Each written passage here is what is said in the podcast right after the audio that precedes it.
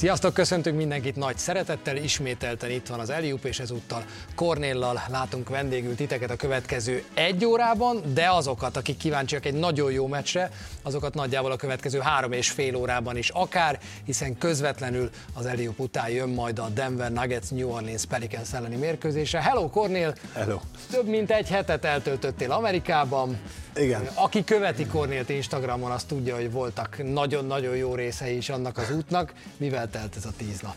Hát először is ugye természetesen Milwaukee-ba kellett mennem, ugye ott edzést, edzőmeccset, rendes meccset néztem meg, meg volt egy-két meetingünk szokás szerint, és aztán utána irány nyugati part, Portland, és egy egyetemi vagyis két egyetemi tornát néztünk meg, ahol összesen 16 egyetemi csapat játszott egymással, és közöttük volt olyan nem, egy, nem két játékos, akinek valószínűleg nagy esély lesz arra, hogy majd a kedves nézők is megismerjék az elkövetkezendő években, hiszen, hiszen tehetségből nincs, nincs, nincs hiány, tehát bőven vannak olyanok, akik be fognak jutni a ligába. Gondolom, hogy egy ilyen egyetemi tornára, egy ilyen, egy ilyen felkészülésű, vagy hát ilyen megmutatom magam tornára nem tiszta lappal mész feltétlenül, hanem már vannak papírok. Mi az az életkor, amikor az első papírok megjelennek egy játékosról most? Az igazság, hogy most itt teljesen úgy mentünk, hogy hiszen, hiszen mi zömében az európai, Amerikán kívüli játékosokat figyeljük, hogy, hogy kíváncsiak voltunk, hogy összehasonlítva azt a 18-tól 22-23 éves korosztályt ott hol tartanak, és Európában hol tart ez a, ez a korosztály, teljesen más a rendszer természetesen. Ugye ott egymás ellen vívják a nagy csatákat, még ugye nem kezdődött az egyetemi bajnokság, csak előtornákat rendeznek. Itt Európában pedig már azok a játékosok, akik ebben a korosztályban vannak, már eléggé döngetik, sőt már ott is vannak a felnőttek között, tehát teljesen más a megmértetésük, teljesen más a lehetőségük arra, hogy megmértessék magukat, mert valahol ugye kevesebbet játszanak az európaiak, van ahol többet játszanak, attól függ mi a csapat szerkezete, de egy biztos, hogy felnőtt emberek ellen játszanak, míg ugye Kína Amerikában ott a hasonló korosztályon mértetik meg magukat, így nagyon fontos látni azt, hogy ők hol tartanak, és, és itt az európaiak. Hát van bőven, ahogy mondok, tehetség, és volt olyan játékos, akiről tudtunk, hogy érdemes figyelni, tehát ami úgy mondod, hogy mikor került, került be a listát, tudtuk, hogy kell figyelni, de egyébként olyan 16 éves kortól már kezdjük figyelni a játékosokat. Legjobb gimiseket már látják. Igen, így van, azokat már kezdjük. 16 évesek figyeljetek. Figyelj, valahogy, valahogy kosarazatok Kornél szemláttára, és akkor hát, ha összejön valami. Karácsony közeleg, ez is fontos információ, nem csak a most következő meccs, meg a majd jövő pénteken következő mérkőzés, hanem az is fontos nektek is, hogy december 25-én 17 órakor fogunk már kezdeni, és öt mérkőzést mutatunk majd egymás után megszakítás nélkül a Sport egyen egészen reggelig, és lesz majd egy nyereményjátékunk is ezzel kapcsolatban. Ennek részleteit a következő műsorokban, illetve az Eliup social media felületein természetesen elmondjuk nektek. Ahogy szoktunk, hírekkel kezdünk, és ahogy szoktunk, miután hó eleje van, ezért megnézzük, hogy kik a jelenlegi MVP esélyesek. Valahogy elkezdenek ugyanazok a nevek előkerülni évről évre, és hogyha megnézzük, hogy kik vannak ezen a listán, és kik vannak ennek a listának az elején, akkor azt láthatjuk, hogy egyrészt nincsen konszenzus abban, hogy ki vezet, és majd nagyon kíváncsi leszek, hogyha ebben a pillanatban, és most már azért a bajnokság negyedén túl vagyunk, az alapszakasz negyedén túl vagyunk, akkor ki a te MVP-d, de azt láthatjuk, hogy ezek a nevek, Doncsics, Giannis, Jokic, Tatum átlag életkorban, körít most kiveszem egy pillanat, 25 körül vannak, ami egy, mindig mondjuk, hogy az NBA jövője milyen szép, meg milyen jó, de ezen a listán rendre volt azért egy Harden, rendre volt azért James, rendre volt Davis, 30 körüli vagy azon bőven túli játékosok, most ez így lecsupaszítva ott maradt Curry, meg a 25-ösök klubja. Jó a jövő. Igen, nagyon, nagyon jó a jövő, és főleg ugye Doncsics az, aki, akit nagyon sokan figyelnek, az ő korosztályából is, tehát az amerikai játékosok, akik bekerültek vele együtt a, a ligába, és, és, és figyeljük, hogy egy európaiként ugye mire lehet képes, ők, ők azok, akik úgymond nagyon, nagyon magasztosan is beszélnek, vagy, vagy jól beszélnek róla. Tehát őt tartom egyébként, hogyha már választom ki az első legesélyesebbnek, de ezt hozzá kell tennem azért, hogy Amerikában nagyon figyelnek arra, hogy azokból a csapatokból kerüljenek ki, akik ugye versenyben vannak a végén, végéig, vagy a legjobb csapatok, és ilyen szempontból én is úgy gondolom, és a játékosok nagy többsége is úgy áll hozzá, hogy amelyik csapat a legjobban szerepel az alapszakaszban, abból kerüljön ki, hogyha nagyon szoros a verseny, ha csak nincs olyan óriási különbség, hogy nem lehet mást választani, de hogy te is mondod, azért nagyon szoros. Jó, maradjunk Doncsisnál. 33,4 pont Doncsistól, van már 5 tripla-duplája idén. Két kérdés kerül elő általában vele kapcsolatban. Az egyik a fenntarthatóság hogy az, hogy ő ennyire brutálisan jól játszott az első negyedében a bajnokságnak, 50% fölött mezőnyből, ami azért figyelembe véve az ő dobásainak nehézségét egészen brutális, átlag 23 rádobásból hozza mindezt meccsenként. Ez, ez meddig fenntartható, illetve szerinted mennyire válik le Doncsics teljesítménye a Mavs-ről? Igen, megmondom őszintén, nagyon zavar az a narratíva, amit kihasználnak az amerikai szakértők, folyamatosan kritizálják az ő nem is játékát, hanem azt, hogy egyrészt, hogy a csapat nem úgy szerepel, tehát nem igazán domináns, negatív méleggel szerepelt még az elmúlt pár nappal ezelőtt is, nem tudnak idegenben mérkőzést nyerni. 2-8. Így van, és ráadásul, hogy ő túl sokat vál, neki passzolnia kell. Tehát mindig csak azokat onnan közelítik meg a dolgot, hogy mit kell neki csinálnia, mert amit most csinál, az nem elég, de hát könyörgöm, ez az ember, ez brutál, amit játszik. Tehát tényleg a vállán viszi a csapatot, és tényleg a usage rétje, hogy te is mond, az elképesztő. Tehát ilyen nem nagyon volt hosszú évek óta a ligában, mint ami a Harden esetében volt pár évvel ezelőtt. Tehát elképesztő, amit letesz az asztalra, és én azt gondolom, hogy, hogy, hogy inkább ezt kéne kiemelni, nem azt, hogy már mint azt, hogy ő mi, tehát mire képes minden, bárki ellen bárhol, nem feltétlenül csak a negatívumokat. Tehát ez engem, engem, engem zavar, és de ugyanakkor igazat is találok benne, mert tényleg így van, hogy neki talán gyorsabban fel kéne adni a labdát olyan értelemben, hogy passzolnia kéne, meg kell játszani a csapattársait, kell a csapatban két-három olyan ember, aki el tudja ezt vinni, ugye most odahozták Kemba Walkert, aki talán majd segíteni fog ebben, bár nem tudom, hát nem tudom, mert a védekezésben biztos nem fog, tehát támadásban lehet, a védekezésben biztos nem fog. Ez érdekes szituáció az, én továbbra is azt mondom, hogy elképesztő, amit, amit, amit ő művel, és inkább ez, ami, ami fantasztikus az ő játékában. Akkor ebben a kérdésben már, mint hogy eddig Luka Doncic kellene, hogy legyen az MVP, a teljesítmény alapján ebben köztünk egyetértés van. Nem tudom, hogy ti mit gondoltok, de ha gondoljátok, akkor írjátok meg nekünk. Viszont az is biztos, hogy, hogy azért vannak mások, akikről, akikről beszélnünk kell, akikről beszélni érdemes. Így akár említhetjük azt a Tatumot, akinek fantasztikus mérkőzései vannak mostanában, és a pontátlagát volt képes emelni az elmúlt évekhez képest, és csodálatosan játszik, de akár azt a Janniszt is, aki MVP esélyes, Viszont most visszakapta Middleton-t, ami nem tudom, hogy az MVP esélyeknek árt meg ő aztán, őt aztán ez egyáltalán érdekli-e. Hát egyrészt, Tétum, ő teljesen úgy, úgy jött erre a szezonra, hogy egy, egy mission, amit ő végre akar egy olyan misszió, amivel be akarja bizonyítani mindenki számára, hogy amit ő a tavalyi évben a vége felé művelt, ugye a legfontosabb mérkőzésen ugye úgymond összezuhant, ha lehet ezt így fogalmazni, persze az ő szintjéhez képest, azt próbál kiküszöbölni, és ezt a csorbát mindenképpen ő, ő ki szeretné küszöbölni, nem is tette igazán túl ezen magát, ezt többször le is nyilatkozta, de fantasztikus, hogy a Celtics első, tehát a keleti konferenciában, tehát, tehát nagyon, nagyon jó csapat, nagyon Jánisz játszik. a második. Jánisz a második, és Jánisz esetében ugye ott is jönnek a kritikák, hogy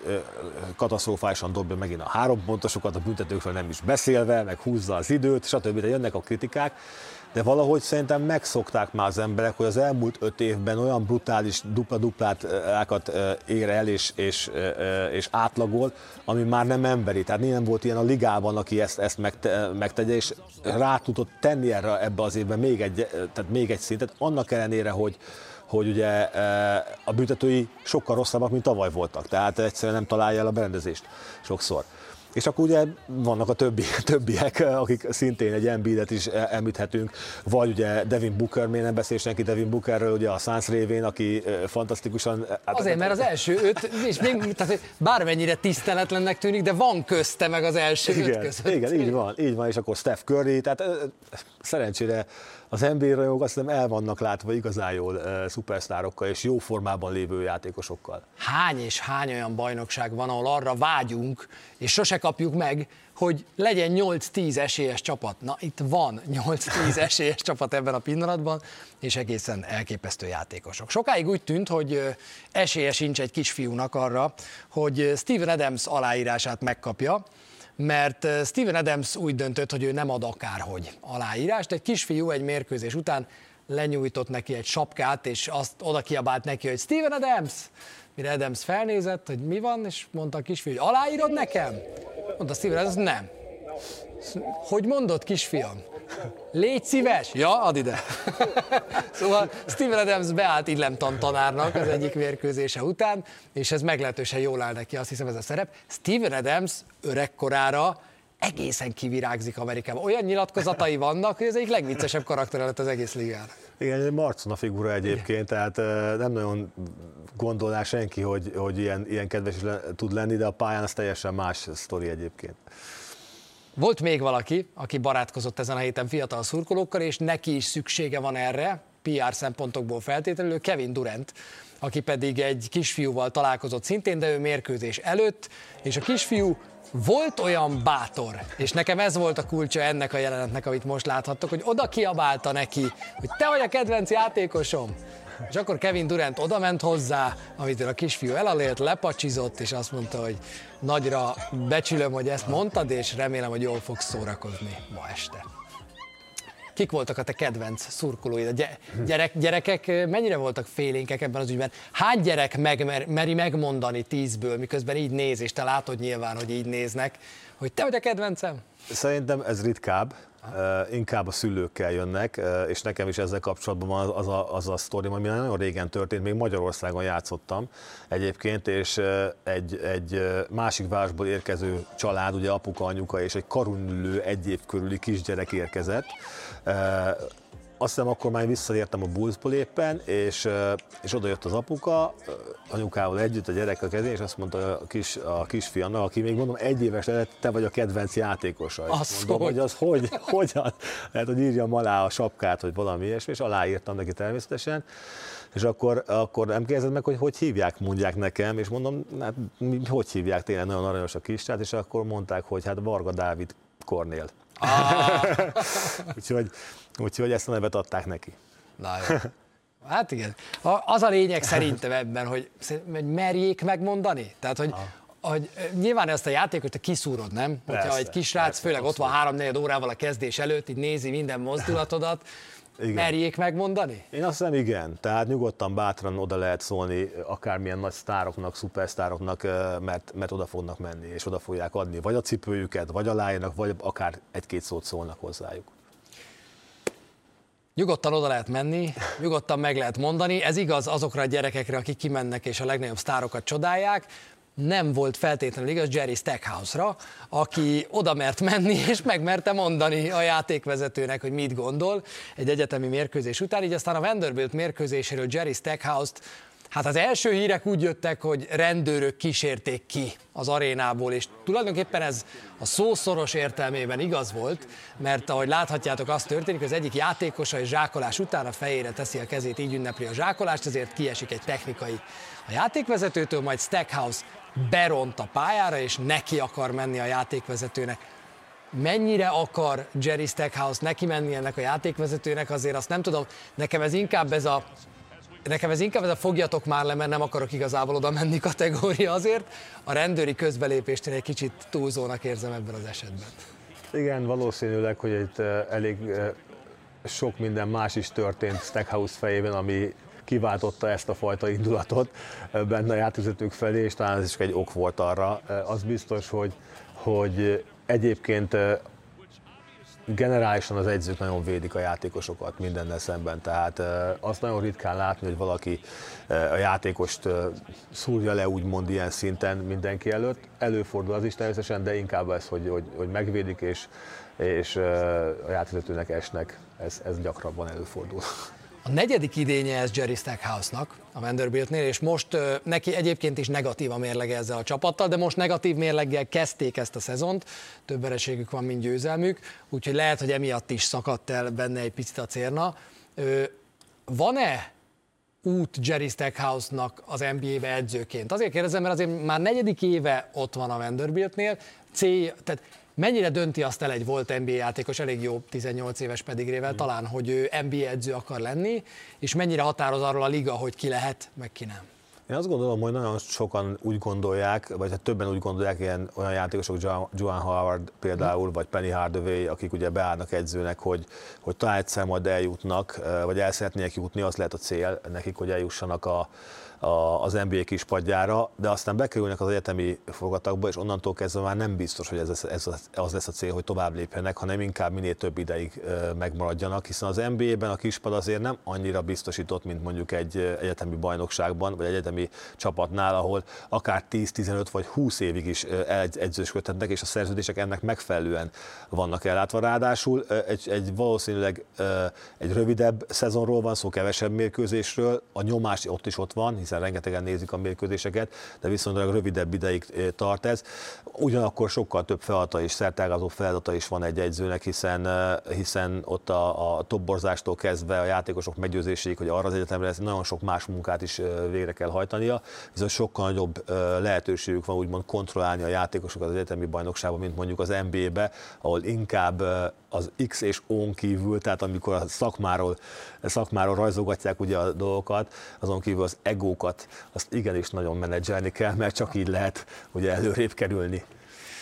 Jerry Stackhouse-nak is volt azért egója. Hogyha valaki emlékszik az ő pályafutására, akkor szerintem azt mondja, hogy a híre az kb. az volt, hogy na vele ne keveredjél összetűzésbe semmiképpen a pályán, mert abból nagy baj lesz. Valakivel sokféleképpen összetűzésbe lehet keveredni. Mi tudunk még egy jelenetet mutatni, amikor Jerry Stackhouse-t valaki kivezette az arénából ezt a valakit pedig Dávid Kornélnak hívják, Kornél is kitette Jerry Stackhouse-t az arénából ezzel a zsákolással. Na, ami azt hiszem, nem az a zsákolás került be, amit úgy rendszeresen elő szoktatok venni. Ugye? Igen. Itt ketten azonnal egyetértettük szeszem, hogy ennek itt helye. Ez egy olyan jelent, amire azért emlékszel a mai nap. Igen, abszolút emlékszem. Aztán a Faramúci helyzet az volt, utána én, nekem volt csapattársam, ugye Jerry Stackhouse a Pistonsnál, de hát ugye nem említette meg ezt a dolgot, én meg ugye nem akartam forszírozni. igen, igen, de persze, hát emlékszem erre is, meg arra is, amikor a másik felén voltam, a másik végén a dolognak. 99. március másodikán volt ez, 6 pont 4 lepattanó, két assziszt és négy labdaszerzés azon a mérkőzésen, és ez akkor volt, amikor elkezdtél többet játszani, amikor jöttek a 20 percek. Ez akkor volt ez a meccs. Igen, hát volt egy nagyon jó szér, szériám abban az időben, március, április táj, tájékán, inkább március környékén, akkor elég sokat játszottam, és, és úgy úgy éreztem, hogy ennek még jövője is lehet. Hosszabb Na, távú. Kornélnál nincs jobb műsorvezető, nem is tudom, mit keresek itt, mert a reklám után azok jönnek, akiknek nagyon szép jövőjük lehet az NBA-ben, ugyanis kihasználjuk azt, hogy itt van Kornél, és a legizgalmasabb öt újonccal jövünk majd a reklám után, úgyhogy maradjatok velünk.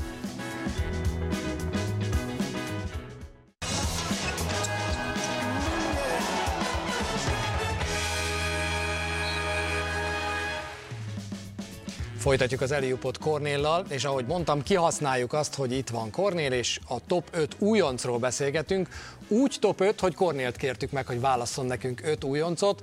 Az öt legizgalmasabb, legérdekesebb, mi volt a választási el? Úgy mondom, hogy a kedvenceim inkább azt mondanám, Na, akik, akik, akik, akik, úgy különösen figyeltem előtte is, meg most is azért úgy nagyjából követem, próbálom követni őket, hogy hol és hogy tartanak, hol tartanak. Hát nem biztos, hogy ez az öt, de van köztük az ötben beillő, az biztos fordított sorrendben fogunk menni a draft sorrendhez képest, vagyis azzal kezdjük, akit az ötből utolsóként választottak. A 17. helyen került végül a Houston Rockets együtteséhez Terry Eason, aki ebben a szezonban majdnem 20 percet kap. Hol van a perc határ ahonnan már kezdve már egy újoncnak a teljesítménye úgy értéke, amit jó elérni egy újonc szezonban. Én azt gondolom, a 20 perc az már elég jó. Az, persze csapatonként is válogatja, és ezt hozzá kell tennem, hogy az újoncok nagy többsége ugye, ugye nagyon gyenge csapatokhoz kerül, tehát általában negatív mérlegű csapatokhoz kerül, akik építkezésben vannak, így az újoncok, főleg azok az újoncok, akik az első körben választanak, viszonylag több lehetőséget kapnak.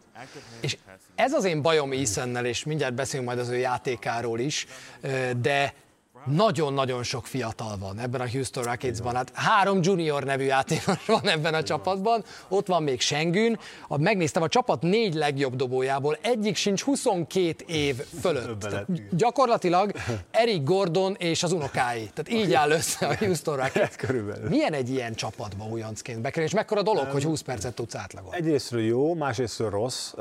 Azért jó, mert, mert ugye a lehetőség adott, másrészt, tehát az, hogy játszani fog valaki akár 20 percet is, vagy annál többet is, és ezzel meg tudja mutatni azért, hogy mit tud és tud fejlődni. Másrésztről pedig annyira nem jó, mert így van a többi társa is, az többi fiatal is ezzel szemben, és itt van nagyon nagy szerepe az edzőnek ilyenkor, hogy hogy próbálja ezeket az újoncokat játszatni, megértetni velük, hogy ez már nem az, az, a, az a kategória, mint az egyetemi bajnokságban volt, hiszen ezek az újoncok a legjobbak voltak, vagy a legjobbjaik voltak az adott csapatnak, ahonnan érkeztek, hogy itt azért csapatjátékot kéne játszani, fejlődni kéne, ugyanakkor a vezetőség pedig szeretné látni azt, hogy ezek közül az újoncok közül kik azok, akik hosszabb távon építhetnek. Tehát ki az ez az a mag, akire azt mondják, hogy 3-4-5 éven keresztül eh, a következőkben is lehet építeni.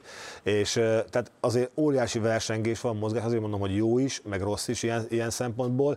Eh, egy biztos, hogy ezeknél, ahogy majd menjünk tovább a csapatoknál, ez ugyanúgy elmondhat az OKC-nél is, az Oklahoma-nál is a következő delikvens esetében, hogy, hogy, hogy azért vannak vetétársak, és nagyon komoly tehetségű vetétársak velük szemben. Maradjunk még Easonnél. 8,4 pont, 5,4 lepattanó, egy szerzett labda átlag fölött messze, 42% mezőny, éppen a héten az első dupla-dupláját ért el az NBA-ben 13 ponttal, 10 lepattanóval, 203 centis játékos, mekkora vörös zászló egy 203 centis az NBA-be kerülő játékos esetében, hogy hogy 34%-kal két triplát dob rá mérkőzésen. Ő azért több vörös zászló van hozzá kell tennem. Tehát lehet, hogy azért szimpatikus nekem, mert, mert ő azért kicsit megosztó. Egyrészt ugye LSU egyetemről érkezett, ami lehet jó és pozitív is, de előtte ugye volt a cincinnati is. Másrészt ő pedig egy elég, hogy mondjam, fafejű játékosnak tartották, már ott is, ahol volt, és kritizálták a, a, a, a intelligenciáját, a játék intelligenciáját, viszont nekem azért nagyon tetszett, mert ő az a játékos, aki elképesztő elképesztő fizikai adottságokkal rendelkezik, tehát ez a magassághoz ereje és fizikuma is megvan, rendkívül keményen játszik, tehát neki teljesen mindegy, ki, ki áll vele szembe, ő azt le akarja verni, vagy az, annál jobb akar lenni, és, ez, e, és ráadásul ugye e, dobja a három pontosokat, persze neki is fejlődnie kell, le kell tisztulni a játékának, e, egy csomó dologban meg kell találni a helyét ebbe a csapatban, de úgy gondolom, hogy az a fajta hozzás és mentalitás, amit ő a pályára hoz minden egyes este, az, az nagyon pozitív és követendő. Úgyhogy figyeljétek Easont. Folytatjuk azzal a csapattal, meg játékossal, akit Cornél már beharangozott. Egyrészt kezdjük ott, hogy Oklahoma City-ben keresnek szerintem a legjobban a fodrászok, mert elképesztő sérók vannak ebben a Thunderben. Közülük egy, Jalen williams elég könnyű lesz megismerni, onnan, hogy bármikor egy ilyen kisebb csóka család elő figyelhet onnan a frizurából. Innen hiányzik az 1 per 2-es Holmgren, innen hiányzik Dieng, aki általában a G League-ben játszik, ők hárman lennének újoncok az OKC-ben. Tehát tulajdonképpen azt mondhatjuk, hogy itt viszont az a Williams, akinek a játékát én egyébként baromira szeretem, az egyetlen újonc, aki reflektorfényben van. Tehát nála nem az van, mint a Houstonnál, itt minden figyelem ráirányul. Na, inkább azt mondanám, hiszen, hiszen ebben a csapatban azért van egy Josh Giddy, aki, Másodév? aki másodéves, így van, és ő az, aki a, úgymond a labda dominánsabb ebben a szerepben. Ő egyébként Williams egy kisebb egyetemről érkezett, ahol elképesztő ö, sokat tett azért, hogy a csapat nyerjen, hiszen ő volt az, aki a usage rate, ugye a használati ö, szempontból, őnál volt a labda, ő döntött, ő, ő passzolt, ő kell kosarat dobnia, egy csomó mindent neki kell csinálnia. Itt viszont kicsit más szerepe van, nagyon sokat kell, ugye, most nem mondom ki, és Shane Alexander, aki... SGA. Igen, SGA. Az a majdani all gyerek. Elképesztő jó játszik idén, és ugye a labdák zöme azért rajta keresztül kerüljön, tehát egy más szerepet kell neki felvállalni, ezért is inkább ő abban a szerepben úgymond kezdte kinőni magát, és egyre jobban játszik az okc ez a slasher és a cutter, tehát ami azt jelenti, hogy labda nélkül kell bevágni, és elképesztő jó érzékkel találja meg azt a ritmust, amikor be kell lépnie labda nélkül, akár lepattani, akár a passz, passz sávokat át, átlépve, hogy labdát kapjon. Ráadásul neki nagyon ugye a wingspan, a, a karfesztávolsága az elképesztően nagy a magasságához képest, tehát mindkét oldalon nagyon nagy hasznára van ennek a játéknak, és még mondom, nem is mutatta meg mindezt, amit, amire ő képes lehet majd a jövőben. Úgyhogy nagyon érdekes játékos, őt, őt igazán érdemes figyelni. És 25 percet játszik mérkőzésenként, hogyha pedig nézitek az összefoglalót vele kapcsolatban, akkor azt két dolgot láthattok. Az egyik, hogy azért bár slasher cutter, de egyre többször előfordul, hogy oda kerül, akár tiszta egy az egyenleni helyzetekben is hozzá a labda, Megoldja, és ezekben a helyzetekben igen. engem leginkább James Hardenre emlékeztet Igen, egyébként, igen. ahogy úgy Hasonló a mozgása is, igen, igen. igen. és, és clutch helyzetekben is labdákat kap. Abszolút. Ráadásul nagyon jó a, a flóterje. Ő nagyon jól dobta a hárompontos egyetemi bajnokságban 43%-kal. Most nem dobja jól idén, kevesebbet is dob rá, és nem is dobja olyan jól, egyelőre még. Inkább a flótereket, ezeket a egykezes elengedeteket, ez, ez viszont az egyik legjobb százalékkal dobja az egész ligában. Úgyhogy, úgyhogy nagyon, nagyon, nagyon nagy jövőt jósok neki, hát aztán, hogy hogy alakul a sorsa, az majd, majd kiderül természetesen. A hónap újonca lett nyugaton novemberben egyébként 10,7 pontos átlaggal 25 perc alatt, több mint három lepattanó, majdnem három gólpassz, 53 százalék mezőny, és ahogy mondtad, a triplája azon még lehet javítani, de biztosan fog is, az éppen csak csípi, de fölülről. A 36-31 százalékkal áll ő ebben. Benedict Maturinnal folytatjuk, a harmadik helyen, Kornél pedig már nagyobb mosolyog, az egyik kedvencedről van szó, fogad. Abszolút, az egyik kedvenc játékosom, Arizonából érkezett, egyébként kanadai, montreali, édesanyja Haiti ről érkezett még Kanadába, és ő Montrealban született. Ugye a kanadai válogatottban is fog előbb-utóbb játszani, ahol egyébként elképesztő nevek lesznek. Viszont, viszont ő az a játékos, aki, aki úgy, kell, úgy érkezett a ligába, hogy, hogy teljesen kész volt arra, hogy mint egy pro. Tehát neki aztán csak át kell öltöznie, ő úgy is játszik, mint a pro, tehát nem kell neki meglépnie, megvárnia azt, hogy ő majd belenő, vagy belehelyezkedik ebbe a szerepbe. Ráadásul az Indiana meglepően jó is játszik idén, tehát annak ellenére, hogy az egész csapatot felborították a cserékkel, teljesen új játékosok érkeztek, és ő az a játékos, aki ráadásul a padról érkezik be, tehát még a legjobb hatodik ember esélye is megvan arra, hogy ebbe a csapatban, mondom, viszonylag jobban szerepel, mint az elvárások, ott legyen, hogyha így folytatja, ugye közel 20 pontos átlaggal átlagol, és és mindkét oldalon, tehát mind támadásban, mind védekezésben egy remek teljesítményt tud nyújtani, úgyhogy őt érdemes figyelni, őt is. Legyen egy csipet Baska az adásban, 36 percre vetítve 24,4 pontot dob. Ha a játék idejét nézzük, ami majdnem 28 perc, akkor ahogy mondtad 20 pont körül 19 pontnál tart, 40%-kal triplázik, és ami engem megvett vele kapcsolatban, az egyrészt az, hogy, és ez nagyon fontos, mindenki más a listán. A főcsoportja legfeljebb 12. helyén áll a csapatával, ő az 5. helyen áll az Indiana pacers és Tyrese és Halliburton meg, meg Turner mellett ő, ők hárman gyakorlatilag a fontos dobások vállalói, ehhez a feladathoz nőtt ő fel, és egy másodpercig nem hezitál nem, ez az ember. Így van, így van. Olyan magabiztossággal áll bele mindenbe, mint hogyha legalábbis Igen, hát ezért, ezért mondtam, hogy tehát ő úgy, tehát, mint hogyha csak átvette volna a, a, a meszt, és egyből, egyből így, tehát átkapcsolt, amit bekerült a, a felnőttek közé, úgymond. Hányszor van olyan, hogy egy ilyet, egy ilyet benéztek? Tehát nyilván, nyilván más egyetemen beleállni, hezitálás nélkül, meg más az NBA-ben beleállni hezitálás nélkül.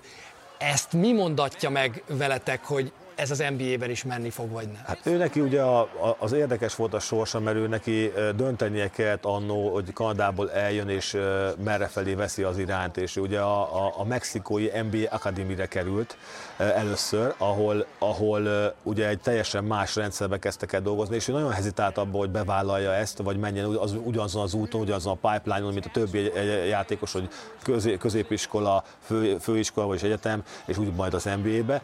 És amikor bekerült a, a, a NBA Akadémiára, ott nagyon sokat tanult arról, hogy mi a profi élet. Tehát ott úgy vannak rendszerezve a dolgok, és ott nem csak a kosárlabdát tanítják egyénileg a játékosoknak azt, hogy legyél jobb játékos, hanem a kosárlabda mellett életet is, hogy a time managementet, hogy milyen fontos majd, amikor bekerül a profi közé, hogy hogy osztja be az idejét. Ott tanulnia kellett, rendesen iskolába is járt, délt is, esti, e, este is, a két edzése mellett. Tehát neki egy, egy, egy olyan napirendje volt, ami azt mondta, hogy élete legjobb döntés, hogy, hogy ilyen korán ezt megismerte, hiszen ez az egyetemre, amikor bekerült, hogy az Arizonára, ez ott is segítette, és onnan pedig az NBA-be sokkal könnyebb volt az átmenet, hogy, hogy a saját idejét hogy tudja beosztani. Ez csak egy ott is vannak olyan játékosok az NBA Mexikó Akadémiának, akik ilyen előadások közben, hogy time management hátul kuncognak, nem? Tehát, biztos, hogy, biztos, hogy vannak. Ez, ez, az első sor. Igen, ez természetesen nem azt jelenti, hogy mindenki egyenes úton kerül be az NBA-be. Ez csak egy olyan, olyan uh, példa volt arra, hogy a, a a, a tehetség, a, a munka, és az, hogy amit ott tanítottak, hogy mennyire jut el egy bizonyos játékosnak, és mennyire tudatosan kezdi építeni már ott a, a, a jövőjét, és ennek, ennek ilyen ö, eredménye is lehet. Ő volt a hatodik választott a drafton, jön az ötödik, a Detroit Pistons játékosa, Jaden Ivey, aki 20 meccsen játszott, és ebből 19-szer kezdő volt a Detroit Pistons együttesében, ami szintén nagyon-nagyon fontos. Cunningham mellett ott van kettesként ebben a csapatban, 32 perces játékidő, amiről beszélgetünk már. Igen, ő, volt, ő az a játékos, akit amikor először megláttam a, a, a Pördűben e, játszott, neki az édesanyja egyébként játékos volt és edző is egyébként a WNBA-ben, tehát kosárlabda család úgymond, ahonnan érkezett, és a, a nyári ligában, amikor kim voltam most nyáron, az édesanyja pont mellettem ült, és láttam azt, hogy minden pillanatban mennyire nézi a kispadot, aztán megsérült szegény, és nem tudott játszani, már nem az édesanyja, hanem, a, nem Jaden. és, és, és, csak az, hogy, hogy, hogy ő, amikor először meglátod a pályán, a, a egyetemi bajnokságban, tudod, ebből, ebből a srácból tuti, hogy sztárjátékos lesz, mert minden adottsága megvan tényleg ahhoz elképesztő magasság, tehát atletikus, rendkívül nagyokat zsákol, nagyon jól dob, a legalábbis egyetemen jobb, jobban dobott, mint most. Egy probléma van vele, amit, amit említenek, azt, hogy, hogy még a, a döntéshozásban kell neki változtatnia, ez az egyik, a másik az, hogy a sérülésekkel is vigyáznia kell, mert viszonylag sérülékenynek tűnik.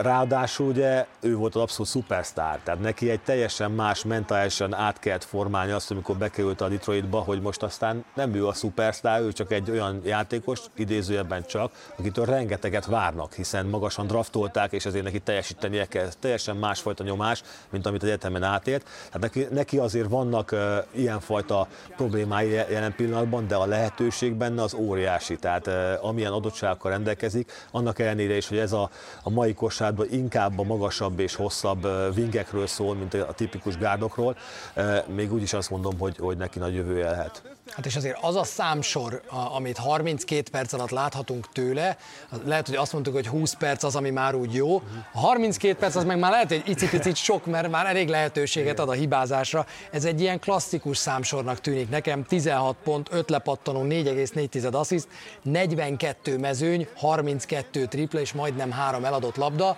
Ez a tipikus jó indulás, van még benne bőven fejlődési igen, lehetőség. Abszolút. Én is, igen, én is így gondolom, hogy, hogy tehát az elvások, hogy a választanak az emberek, tehát a játékosokat a drafton egyre nagyobbak lesznek vele szembe, és nagyon sokan ugye ezeket az elvárásokat sokszor nem tudja megfelelni. Láthatjuk ugye évek óta figyelte és az NBA-t hosszú évek óta, hogy, hogy nagyon sokszor ez a nyomás azért visszaveszi a játékosokat, és, és én azt gondolom, hogy, hogy az ő esetében is az elvárás, tehát akit már az első ötben draftolnak, ott már nagyon komoly elvárások vannak velük szembe, hogy neki teljesítenie kell, és ezek a játékosokat ne felejtsük el, ők nem a felnőttek között palérozottak, hanem az egyetemi bajnokságban saját, saját korosztályában kellett nekik előre jutniuk, ami természetesen előny volt, de itt azért nagyon komoly felnőttekkel állnak szemben. Nagyon kíváncsi vagyok a véleményedre. A legtöbb jelenet, amit láthattok tőle, azok betörések és kicsit nézegettem ezeket a, egymás után ezeket a mhm. betöréseket, és nekem az volt az érzése, hogy én biztos, hogy nem tudom,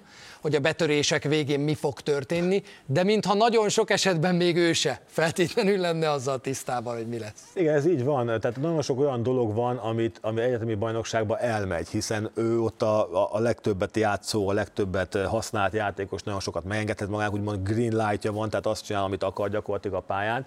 Ennek megfelelően itt azért mással szembesül, tehát az NBA-ben olyan, olyan játékosokkal szembesül, akik hasonlóan leg, legjobbak voltak, ráadásul már tapasztaltabbak is, hiszen az évek óta ott vannak a ligában, és egy csomó olyan döntés, ami akkor könnyűnek sikerül és, és, és megoldható az egyetemi bajnokságban, itt valószínűleg át kell állítani magát arra, és ezért vannak azok, hogy a befejezéseknél valamikor, valamikor ő se tudja, hogy mi az. Paolo Banqueroval folytatjuk, aki az Orlando Magic első számú választottja volt az előző NBA drafton, kihagyott nemrég 7 mérkőzést, 17 napot. 17 kihagyott nap. Egy olyan játékos számára, aki újonc az NBA-ben, egészen jól kezdte a szezont, azt hiszem, hogy ebben nem nagyon lesz vita, az, az mire kell használni? Ké, bő, bő két hét pihenőt. Hát, arra kell, hogy minél gyorsabban visszakerüljön a, a, a pályára, hiszen az ő esetében és az Orlando esetében egyértelműen megvan már az a sarokkő, akik köré akarnak építeni, hiszen azért draftolták ilyen magasan, és ráadásul ugye nagyon nagy vita volt, hogy, hogy, hogy bankérót vagy pedig Holmgremet választják, és nagyon sokan azt mondták, százszerzalék biztos, hogy Holmgremet fogják választani, és ennek ellenére nem így történt, egy kicsit olyan meglepetés is volt, hogy bankérót választotta a, a, a Magic, de hát ugye utólag kiderült, hogy ez most jó döntés volt, hiszen Holmgremet még egy évet várni kell arra, hogy őt láthassuk játszani, aztán majd, hogy mi lesz belőle, az majd kiderül.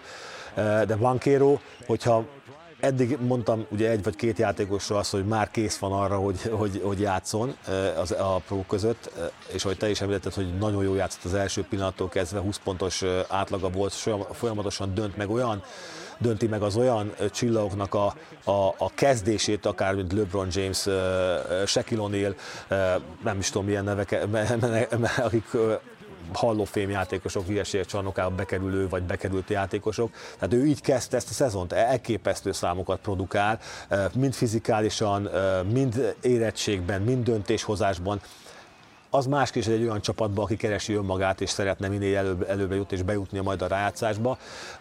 Sokat is játszik, de ő abszolút az, aki köré lehet építeni a csapatot, és ez nem kérdés, hogy, hogy, hogy, hogy, hogy ő, ő, ő, egy olyan út van előtte kikövetve valószínűleg, ha így folytatja, ami csak szuperlatívuszokban lehet említeni. Ő, őt a legtöbbször zsákolni látjuk ezeken a felvételeken, de azért, hogyha megnéztek egy-két jelenetet, akkor az látszik, és most egy picit ö, ellentétet mondok Jaden Iveyhoz képest, hogy neki viszont svájci bicska van a zsebében akkor, amikor a gyűrű környékére kerül, hogy tudja, hogy mikor kell erőből, tudja, hogy mikor kell észszel, tudja, hogy mikor kell passzolni, ő viszont úgy tűnik, hogy ebből a szempontból is Igen, ott. Igen, ő egyébként is, hogyha ránézésre is látszik, hogy egy fizikailag ready, tehát teljesen rendben lévő olyan játékos. rá, ez a következő kérdésem, igen, ha és, már itt és, tehát nem lehet azt, hogy az előző egy-két esetben lehet látni azt, hogy még kell egy kicsit erősödnie, még majd, majd meglátjuk, hogy, hogy mi lesz belőle, hogy van ő tényleg fizikálisan rendben van, és ki, ki tudja megfogni ezt a, ezt a e, fizikailag is e, abszolút e, megáldott embert ilyen értelemben, hiszen magassága, fizikai ereje, atletikussága, dobókészsége, technikája, és ezen kívül még a játék intelligencia is megvan, ahogy, amit te mondasz, hogy mit, hogyan és mikor döntsön ez egy komplet játékost mutat már most, és ez döbbenet, tehát azért most mondtam a számokat és a neveket emellé, hogy egy olyan játékosról beszélünk, aki ugye egy gyengébb csapatban van, de rövidesen ezt a csapatot ő a saját vállán tolhatja előre egy-két év múlva a rájátszásba, vagy még magasabb szintre is. 208 centi, 113 kilós gyors vonata a hivatalos adatok szerint Bánkérő, ez is mutatja, hogy ha egyszer megindul, akkor utána már ember legyen a talpára, aki őt megállítja mondjuk a gyűrű környékén. Ezzel az idei újoncok sorának végéhez értünk, de van valaki, akiről már most muszáj beszélgetni, mert az egész világ róla beszél, minden egyes héten folyamatosan új és új videók látnak napvilágot Viktor Vembanyámával kapcsolatban, és Érdekes találkozás van Vembanyama és Bankero között ezen a héten, hiszen elmondta Paolo Bankero, hogy oké, okay, hogy mindenki Vembanyámáról beszél, de itt van Bol Bol, az ő csapattársa az Orlando Magicben, aki egészen elképesztően jól játszik, 24 mérkőzésen kapott lehetőséget, úgyhogy az előző három évben Denverben elásták gyakorlatilag. Ő is egy 2-20, iszonyú vékony, minden pillanatban attól félsz, hogy összetörik játékos, és azt mondta, hogy ez szórakozzunk már, Vembanyáma se rossz, de hát itt van Bol-Ból. Mi a különbség a két játékos között szerinted? Hát én szerintem az, hogy Vembanyama ez egy olyan játékos, egy francia 18 éves srác, aki, akit a világ még nem látott ilyet. Tehát, tehát LeBron Jamesre mondták ezt annó, de, de most mondok egy olyan példát vele kapcsolatban, ami, ami már döbbenetes, hogy, soha nem volt olyan fiatal játékos, aki nem játszott az NBA-be, beleértve LeBron James se, és akármelyik Hall of Fame-et, hogy a meccseit az NBA TV élő egyenesben közvetíti Franciaországból. Tehát Amerikából minden meccsét lehet közvetíteni, és azért is framúci ez a helyzet, és egy kicsit visszás is, és ez, azért beszélgetnek innen az NBA-ben, hogy Ugye egyrészt azt mondják, hogy, hogy a tankolás, tehát ami azt jelenti, hogy, hogy ne spóroljunk, vagy spóroljunk a győzelmekkel, mert ha minél rosszabb a mérlegünk, annál előrébb választatunk. Ha a legrosszabbak vagyunk, akkor nekünk lesz a legnagyobb esélyünk arra, hogy ezt a játékost meg, megszerezzük. Tehát a, a, a 30 csapat közül az utolsó öt, ne tankoljon, mert ezt úgy, úgy hívják, hogy, hogy, hogy tankolás, ne, ne, ne csináljak semmit, mert ezt meg fogjuk büntetni. Ugyanakkor promotálunk egy olyan játékost, akit, akit akit napra készen minden nap lehet látni, hogy mit művel, és nem is lehet kérdés ebben az esetben, hogy ki lesz az, e, az egy per egyes választott. Tehát... De, de tegyük hozzá azért, hogy Jelenleg az NBA szabályok szerint már, ha te vagy a legrosszabb, akkor 14,7% esélyed van rá. Tehát azért Igen. Nem, persze. Nagyon sokan fognak itt pofára esni. Igen, nagyon sokan, tehát ez se garancia arra, hogy utolsónak valaki utolsó lesz három győzelemben, és 78 vagy 79 győzelem. Hányszor, bocsánat, de muszáj erről beszélni, tíz napot voltál kint. Igen. Hányszor került szóba bárkivel való beszélgetésedben Vembanyáma, és milyen kontextusban? Non-stop szóba kerül, mindenki róla beszél, mindenki nézi a highlightokat, ugye, amiket, amiket művel, hiszen ez, ez, ezt a játékos látni kell. Tehát egy olyan magasságú uh, fickó, aki úgy kezeli a labdát, mint egy guard, tehát mint a Kyrie Irving kis túlzással, tehát hogyha lehet mondani, uh, félmetes, hogy, és a legfélmetesebb az benne, hogy, hogy úgy 18 éves és 20-30 pontokat vág most a francia bajnokságban, Előtte ugye tavaly évben az Asfelné volt, most ugye a Levalloánál játszik Párizsban, és egyébként az az edzője, aki a francia válogatott edzője, és nagyon jobban a spurs ugye Vincent Collet. Ez volt az oka. Már melegítik a golyókat. ez, ez, volt az egyik oka is egyébként, hogy ő azt választotta, hogy oda kerüljön, mert bízott az edzőben, hogy majd őt segíteni Tony Parker fogja. csapatától? Tony Parker Aha, csapatától, így van pontosan. Az Euroligában is már mutogatta tavaly a szárnyait, de akkor nem kapott annyi lehetőséget. Itt viszont uh, rengeteg lehetőséget kap, és az átmenet, ami általában 17-18 éves korban van, hogy a felnőttek között meg kell ugrani és meg kell lépni, az elég döcögős egyébként Európában, nagyon sokan belecsuklanak ebbe, és több év kell. Az esetében nem, hogy több év kell, hanem előre hozta az, az éveket, és úgy játszik, hogy egyszerűen megálltatlan. De láthattátok az első jelenetet. Tehát tényleg, és amikor én ezt először láttam, ezt az labdavezetésből dobott egy lábas triplát egy 2-20-2-19 magas játékost, akkor azt mondta, hogy jó, hát egyszer láttam, jó, hát persze, jó vicc, Toncsics megcsinálta párszor, de azért na. Ebben a jelenetben az elveszíti a labdát, majd visszaszerzi, úgyhogy a láb között pattintja, majd hát mögött is, hezitálás nélkül beláll egy egylábas hármasba, ez a gyerek el fogja hozni az egylábas hármát, hármast rendszer szinten az NBA-be? Én nem tudom, mit fog elhozni, de teljesen más dimenzió, amit művel. Tehát ilyet nem nagyon láttak senkitől. Ez és ez nem véletlen, tehát ez a durva benne, ezek, tehát ezt rendszeresen megcsinálja, hogy egy lábról elengedi ezeket emberről kap. És volt, vannak olyan képek, amikor mutatják, amikor állóképen mutatják, hogy, hogy amikor ő eldobja azt a dobást, hogy hol van a védő, és hol van ő, tehát lehetetlen védekezni rajta. Tehát annyira magas és annyi, annyira jó keze van, hogy egyszerűen lehetetlen megfogni, bármit is próbálnak vele. És éve kíváncsi leszek én is, hogy mi lesz ebből majd. Szóval ilyet még nem láttunk. Ilyet még nem láttunk. Legalábbis úgy néz ki most, hogy ilyet még nem láttunk. Bolból indultunk ki, róla sokat nem beszéltünk, mert mindenki Viktor Wembanyámáról beszél. Most viszont tartunk egy pici szünetet, és utána beszélgetünk a Pelicans Nuggets mérkőzésről, hiszen az következik majd közvetlenül az Eliup után, úgyhogy maradjatok.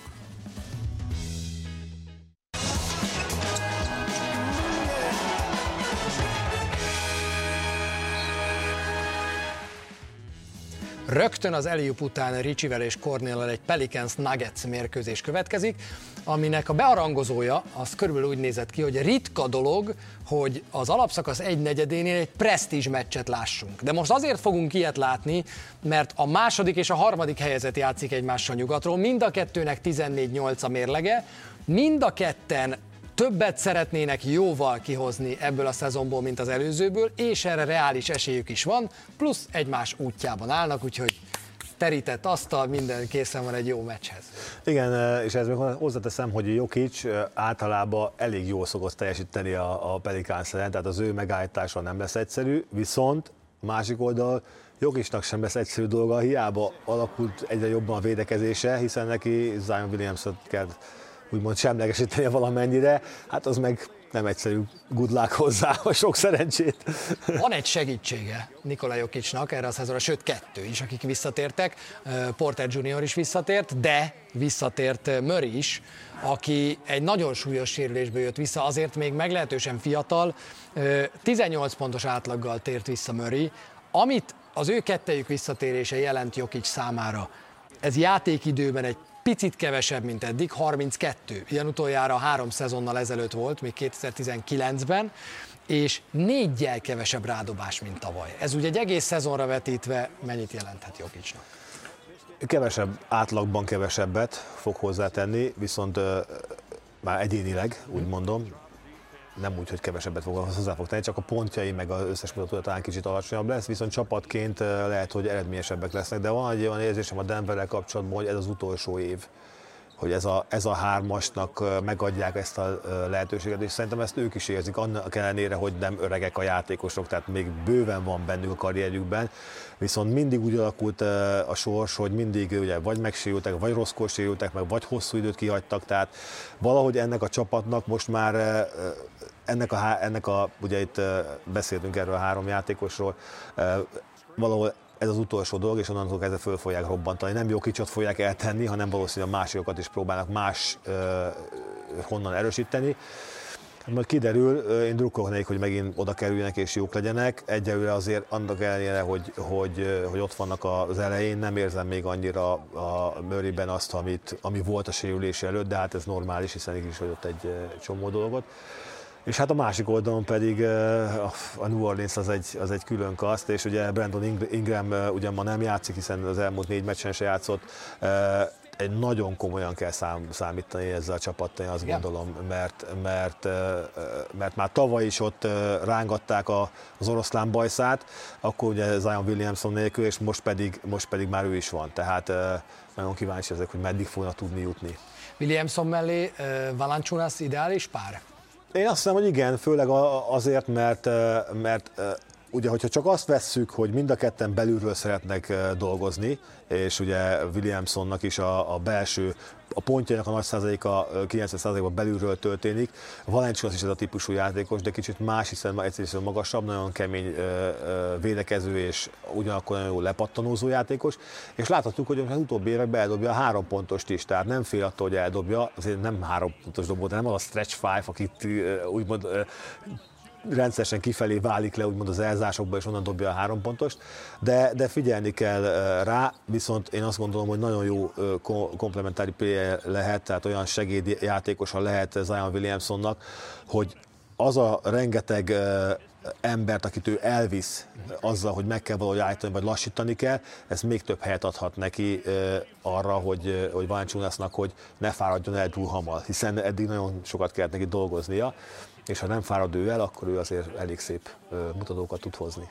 Nem beszélve Zion Williamsonról, akivel kapcsolatban már a matematikusok így ráncolják a szemültöküket, mert 102 meccsen még nincs tripla-duplája, pedig pedig az átlagai alapján simán lehetne, hiszen bőven 20 pont fölött, 11 lepattanóval és 7 gólpasszal, mégse esett ki az első tripla-dupla. Sokan azt mondják, hogy idő kérdése, hogy ez megtörténjen. Hát, ha éppen ma este Ricsivel és Kornéla. Nem sokára ez a mérkőzés következik majd itt, úgyhogy maradjatok a Sport 2-n. Jön majd a Pelicans és a Nuggets egymás elleni összecsapása. Ne felejtsétek el, hogy jövő pénteken is mérkőzés lesz, és aztán természetesen hétvégén újra jövünk az Eliuppal. Kornél, jó meccset nektek! Köszönöm szépen! Sziasztok! Sziasztok!